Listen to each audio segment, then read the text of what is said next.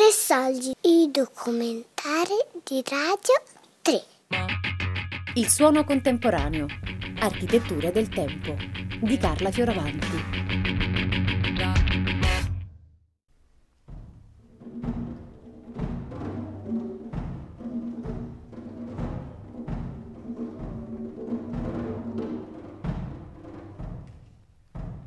I suoni che abitualmente sperimentiamo in quanto tali hanno qualcosa a che fare con l'aria, o piuttosto percepiamo il suono come risonanza.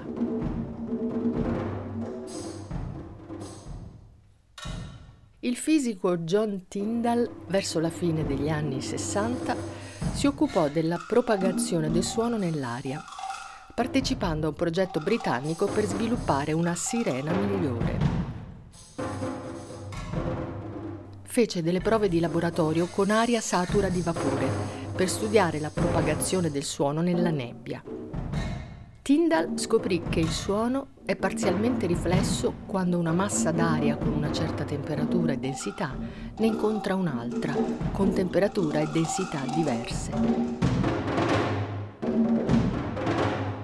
In ogni caso, secondo alcuni studi scientifici sulla percezione dei microintervalli tonali, la nostra dotazione uditiva incontra dei limiti naturalmente legati proprio alla percezione.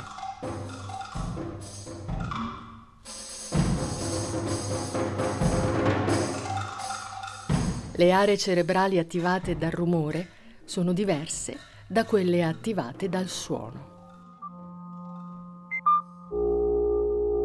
Oggi non c'è più la capacità dell'ascolto e questa naturalmente è una metafora che possiamo proiettare anche nella nostra società, è una società non soltanto del nostro paese ma globale. C'è una incapacità dell'ascolto dell'altro e soprattutto una incapacità dell'ascolto di ciò che è dissonante, ciò che è distante, diverso da noi diventa una dissonanza. Dissonanza etnica, la dissonanza estetica, visiva. Allora tutto ciò che è diverso deve essere gestito.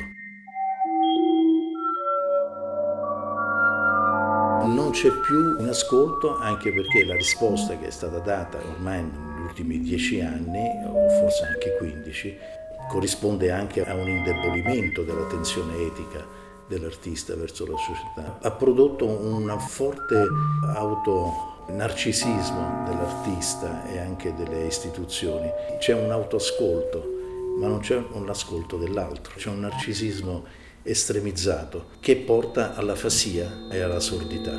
Viviamo in una società di sordi, siamo assolutamente incapaci di ascoltare. C'è la simulazione dell'ascolto, si fa finta di ascoltare, ma si fa finta anche di ascoltare Mozart e Beethoven, perché rientra in una ritualità del concerto.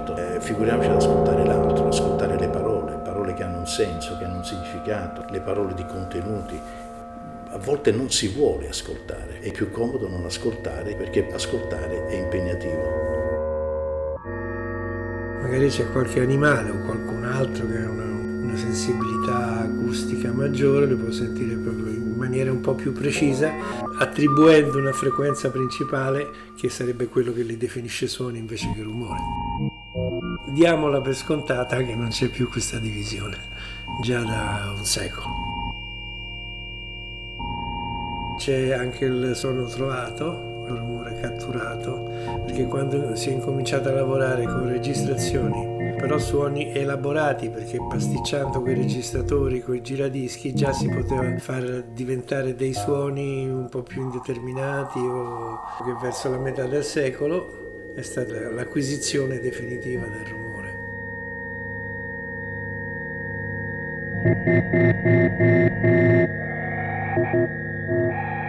Nella musica contemporanea, la musica d'oggi, si assiste a questa scissione tra la funzione speculativa che viene mantenuta in un certo ambito molto ristretto della musica cosiddetta contemporanea, quella d'arte, e la funzione di intrattenimento che invece è relegata quasi completamente alla musica di consumo. Questa scissione è sicuramente molto problematica. Se il pubblico è sordo, non è che non sa ascoltare la musica contemporanea, non sa ascoltare Haydn, non sa ascoltare niente, perché la riproducibilità ha prodotto un un deterioramento delle capacità di ascolto. La interazione con la musica rock e la musica free jazz degli anni 60, 70, 80, la musica commerciale, anche se in gran parte sperimentale, da Snoop Dogg fino a alcuni di questi rappers che sono molto sperimentali, e tutti i rumoristi di oggi. Questa musica non è neanche parallela, perché è la musica dominante del nostro tempo. Effettivamente la musica classica oggi è insignificante, anche se produce grandi quantità di soldi, e niente in confronto alla musica del nostro tempo, che è la musica ispirata e nata dal blues afroamericana, che poi è diventato la musica rock di tutti i tempi e tutti i popoli del nostro pianeta. È l'unica musica che è condivisa. Se vai a un villaggio a Bali o in Indonesia, centro dell'Australia, dovunque vai, questa musica è diventata il linguaggio e il suono del nostro tempo.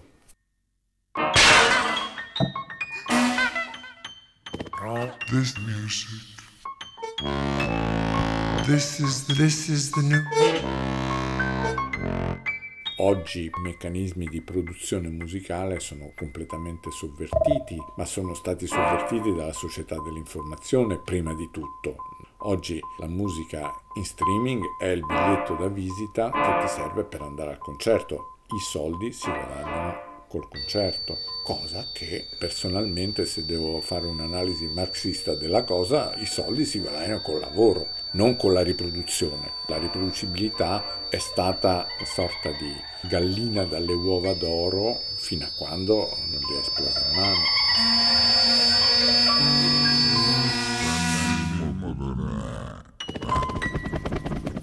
Gli anni 70 segnavano anche la crisi estrema della società industriale. C'era il terrorismo, c'era la liberazione sessuale, ma non c'era l'AIDS. Da lì c'è stato il boom dell'eroina, il terrorismo. Poi gli anni 80 sono stati una sorta di vuoto. Dopo, negli anni 90, se noi pensiamo ai fenomeni del terrorismo, ma il terrorismo noi come l'abbiamo battuto? L'abbiamo battuto col pentimento. Poi è arrivato tutto questo che ha steso la pietra tombale sulla società industriale, ed è cominciata invece la società dell'informazione. Ora la società dell'informazione si muove in maniera completamente diversa. Ci sono stati dati e fatto assimilare dei modelli culturali che noi tendiamo a rispettare e tendiamo a prendere come validi, come modelli veri a cui uno deve fare riferimento, mentre il vero rivoluzionario non deve avere modelli. Deve soltanto distruggere ciò che trova, ma non sostituirsi a chi aveva il potere. Questo è un po' il meccanismo del rivoluzionario. Perché è un processo che dalla riproducibilità si arriva praticamente alla creazione ex novo. Prima la riproducibilità, poi mistificazione.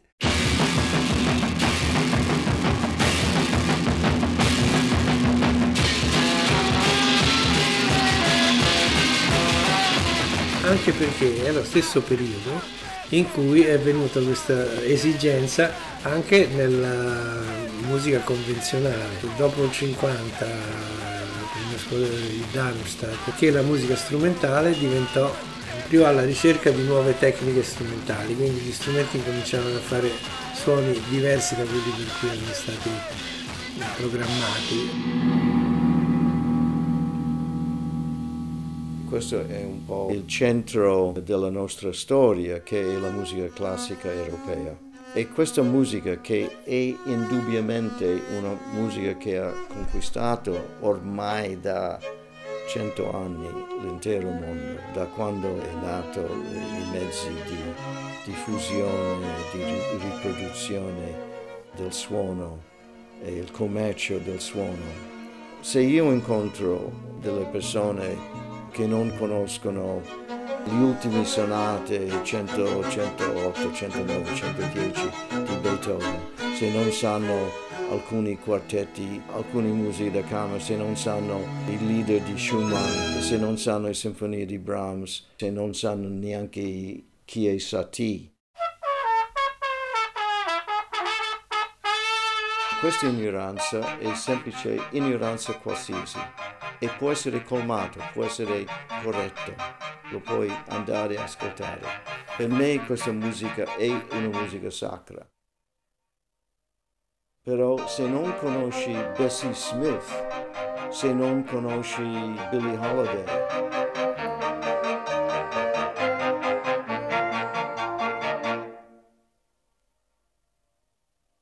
e se non conosci la musica tibetana e la musica balinese, come puoi camminare su questo pianeta?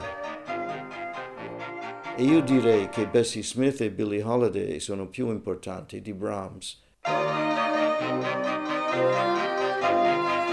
Prima c'era, con gli improvvisatori degli anni 60-70, soprattutto degli anni 70, di quel decennio che è stato straordinario, non c'era la figura del rivoluzionario, ma c'era la figura dell'anarca, per usare un'esperienza di Ernst Jünger, di un personaggio che sa che può distruggere, sa che può uccidere il monarca, ma a differenza del rivoluzionario non vuole sostituirsi a lui. Vuole distruggere uno stato di potere naturalmente intellettuale.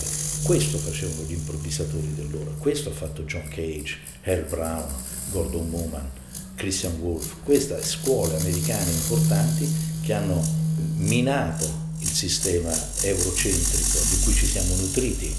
Allora, non è che uno deve scansare l'altro, uno deve compenetrare l'altro. Io credo molto nella figura di un musicista capace di parlare di Bach, parlare di Mozart, di Beethoven, di Schubert, di Mendelssohn, di Bruckner, di Mahler, di Strauss, di John Cage, di Earle Brown, di Cornelius Cardew, di Boulez. Questa dimensione così ramificata di eterogeneità è la dimensione di cui ci dobbiamo nutrire. Prima non si nutrivano di eterogeneità, prima si nutrivano di contrapposizione. Noi dobbiamo nutrirci di queste diversità, delle tante diversità di un mondo globale. Per esempio, la nascita del jazz in una cultura tecnologica. Il jazz era di origine popolare e la cosa che ha portato subito è un suono diverso. Perché il jazz ha avuto quella caratteristica che nella musica di tradizione europea si è andata un po' perdendo, cioè il suono significante. In effetti, quando ascolti la registrazione di un jazzista di questi, dopo tre note sai chi era. Charlie Parker, Louis Armstrong, Dizzy Gillespie, anche i pianisti danno proprio un suono che incontra tutti, riconoscibilità immediata proprio dal suono. Cosa che invece nello studio classico ti impongono di non avere un suono personale, devi avere quel suono lì.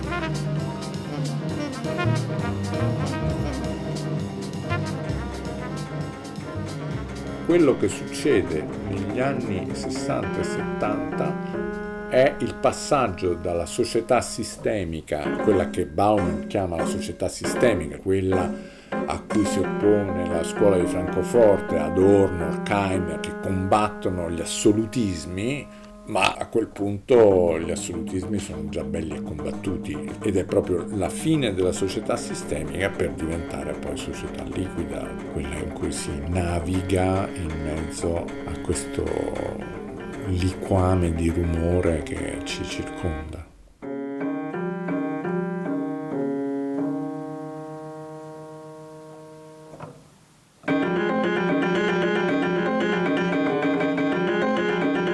Con le voci di Giorgio Battistelli, Nicola Bernardini, Alvin Carral, Giancarlo Schiaffini.